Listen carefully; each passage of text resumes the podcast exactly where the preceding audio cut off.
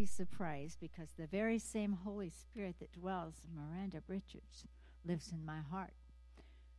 And we're on the same track this morning. Exactly. And we didn't talk, did we? Don't you just love it when the Lord shows up and does stuff like that? I'm telling you, I love it. David was the youngest boy, and Jesse didn't understand at all what he had in that child his. He didn't have a clue. He, he didn't even send for him when Samuel came to anoint a king. He left him out there in the field, being the last kid of eight boys. That was not the place you want to be in that lineup. His brothers hardly acknowledged him. Last week we read the disrespect. Remember Eliab had for David when David came on the scene and saw Goliath there. And you know what Eliab said? Go back and tend those few sheep. What are you trying to do here? Be a big shot? Go home. Go home. Sounds like he's talking to a dog, doesn't it? Go home. But under the influence of the Spirit of God, he ignored that brother's disdain and he stayed at that battlefield, and with the might of God, he killed Goliath. Well, now he runs into Saul, who's jealous of him and insecure, and at first seemed to love him, and then that love turns to extreme hate. And in fact, he imprisons David. He's not going to let him go home. I'm afraid he has subscribed to that old adage keep your friends close and your enemies closer. He wants to see what was David was doing all the time. And we're going to find out today that he even takes a spear and hurls it at David, intending fully to pin him to the wall. Oh my. Imagine what a kid like David was feeling with all of this going on around him. Have you ever felt unloved? Have you? Even, even for a moment? Even for a moment, yeah? In the middle of some depression when everything is really, really dark and, and, and you know, you need a friend when you feel unloved. You need somebody to come alongside of you. And you think, I, I don't even have a friend. Well, of course you do. But at that time, you get to feeling that way. I don't have anybody that really cares that much. Or may, maybe you're thinking about your husband, you know, but he was so romantic when we first got married. And now it just seems like he'd rather be with these buds than be with me, and I don't know what's happening here. Or how about this? The kids leave home and they forget to call. I'm the mama. Don't they know they're supposed to call me and check in with me on a regular basis? And don't they love me? And oh my goodness, Everybody needs to feel loved. And believe me, everybody needs a friend. No doubt. Listen to this. On a quiet street in the city, a little old man walked along, shuffling through the autumn afternoon. And the autumn leaves reminded him of other summers come and gone. He had a long, lonely night ahead, waiting for June. Then, among the leaves near an orphan's home, a piece of paper caught his eye, and he stooped to pick it up with trembling hands. And as he read the childish writing, the old man began to cry because the words burned inside him like a brand. Whoever finds this, I love you. Whoever finds this, I need you. I ain't got nobody to talk to, so whoever finds this, I love you. The old man's eyes searched the orphan's home and came to rest upon a child with her nose pressed up against the window pane. And the old man knew he had found a friend at last, so he waved to her and smiled. And they both knew they'd spend the winter laughing at the rain. And they did spend the winter laughing at the rain, talking through the fence, exchanging little gifts they had made for each other. The old man would carve toys for the little girl, and she would draw pictures for him of beautiful ladies surrounded by green trees and sunshine, and they laughed a lot. But then, on the first day of June, the little girl ran to the fence to show the old man a picture she drew, but he wasn't there. The girl coming back. So she went to her room and took a crayon and paper and wrote, Whoever finds this, I love you. Whoever finds this, I need you. I ain't even got nobody to talk to, so whoever finds this, I love you. Everybody needs a friend. Everyone needs someone. Here's the wonderful thing. In, in desperation, David, more just a, a little boy, God knew that he needed someone at that point, and he found a young man that had a pure heart like David and the same love of God that he had. And he sent Jonathan into David's life. Has he ever sent someone into your life? Here's the wonderful thing about David, and I think Jonathan too. Before Jonathan, David had already found a friend. He got to know him intimately as he spent long, lonely nights alone out in a field. His father not even checking as he faced lions and bears out there by himself with no one to protect him and to help him, except, except his best friend, his dearest friend, because David was a friend to God. And let me tell you something that David would testify to. God wants to be your intimate friend. And most people don't believe that. They don't think about it. They sure don't understand it. God and me? Only those that have stood at the foot of the cross and looked up into the eyes of Jesus and saw the love and realized he took my sin. He did that for me. Only those people can really understand that God wants to be intimately involved. He sent that son for you. And sometimes we forget. We spend days without taking a walk with him. David had the stars to look at, and he saw God.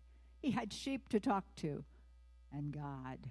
And he learned that God would be an intimate. And oh, he sang to him and spent long days and nights with him and praised him. You know, God has things to tell us and to show us, but only intimacy will reveal it. Only intimacy. Close relationships require an openness that many of us, many Christians, don't really want to have. See, there are skeletons in our closet that we've never really dealt with. They rattle at us now and then and remind us of some things that we've done in the past. They rattle. They remind us of things that we're holding on to now that God really doesn't like. We've got little secret sins that we don't want to give up. We really don't. We have things that we know we are supposed to do, and we just don't want to. David knew what to do. David said this. He said, he meant it. Oh God, would you search my heart? And would you point out anything in me that displeases you? And will you help me deal with that and lead me on paths of righteousness? My sisters, here's the truth. When we fall deeply in love with the one who loves us to the ultimate degree, we will be willing to give up everything that's hidden in that closet. We will. Skeletons, anger that maybe you're still holding, jealousy of someone, a secret sin that you're still hanging on to, things that are just on the edge between right and wrong and you want you want the privilege to be able to drop any either way as the time comes we know that God knows. And as long as we guard the skeletons, we stiff arm God. God, I want you in my life.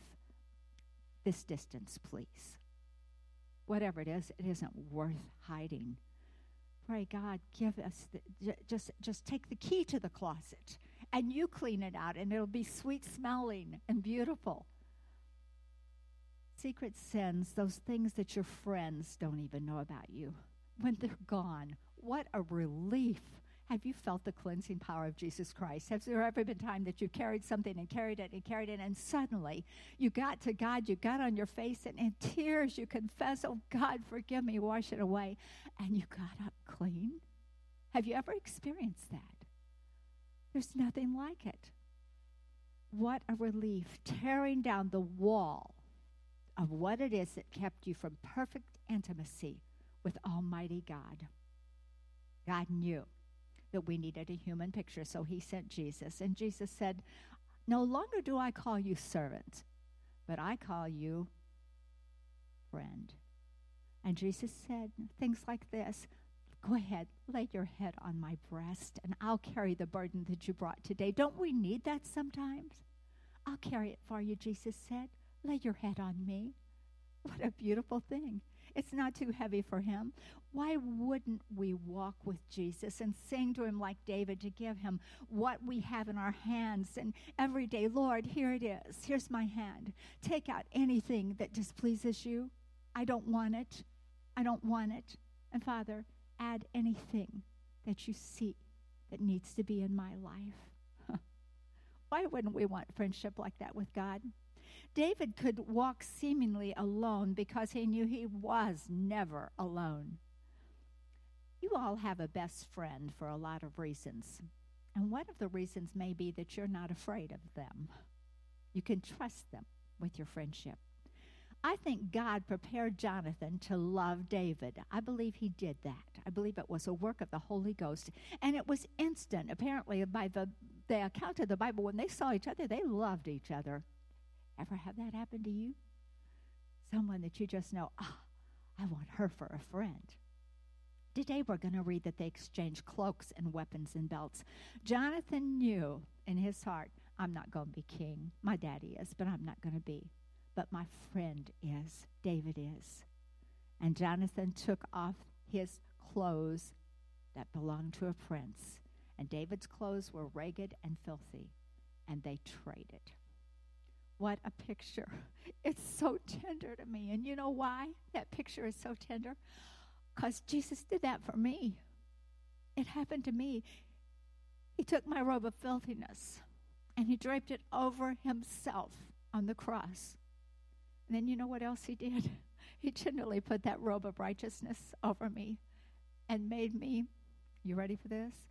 Pure as the driven snow. Isn't that almost impossible to believe?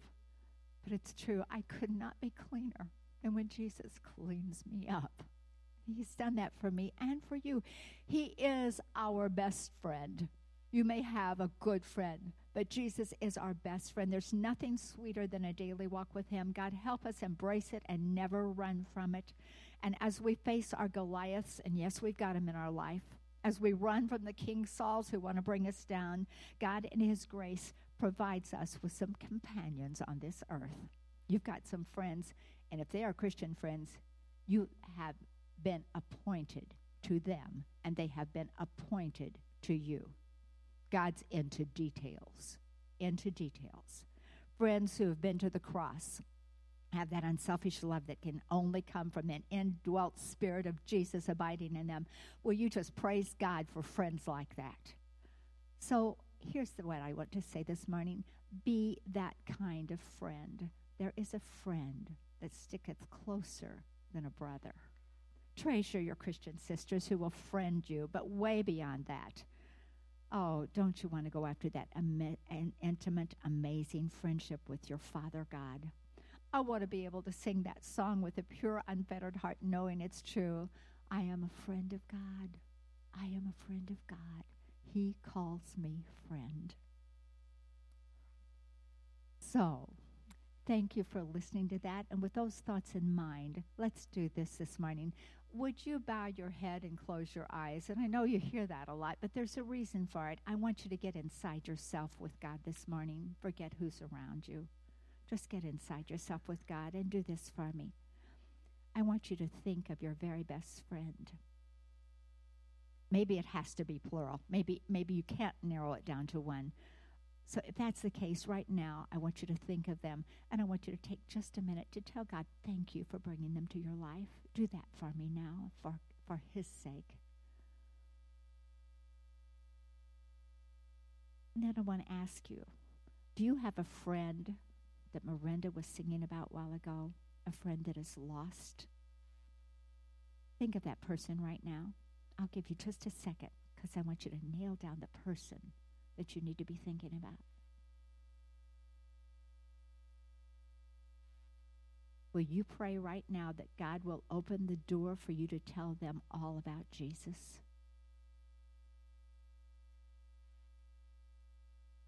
And then I want to say this to you someone who may not be your dearest and best friend, but someone you who know who really needs you. Someone needs your prayer this morning. Someone's in trouble, someone's in dire straits, and they need your prayer. Let me give you just a moment to whisper a prayer to Jesus right now concerning that friend.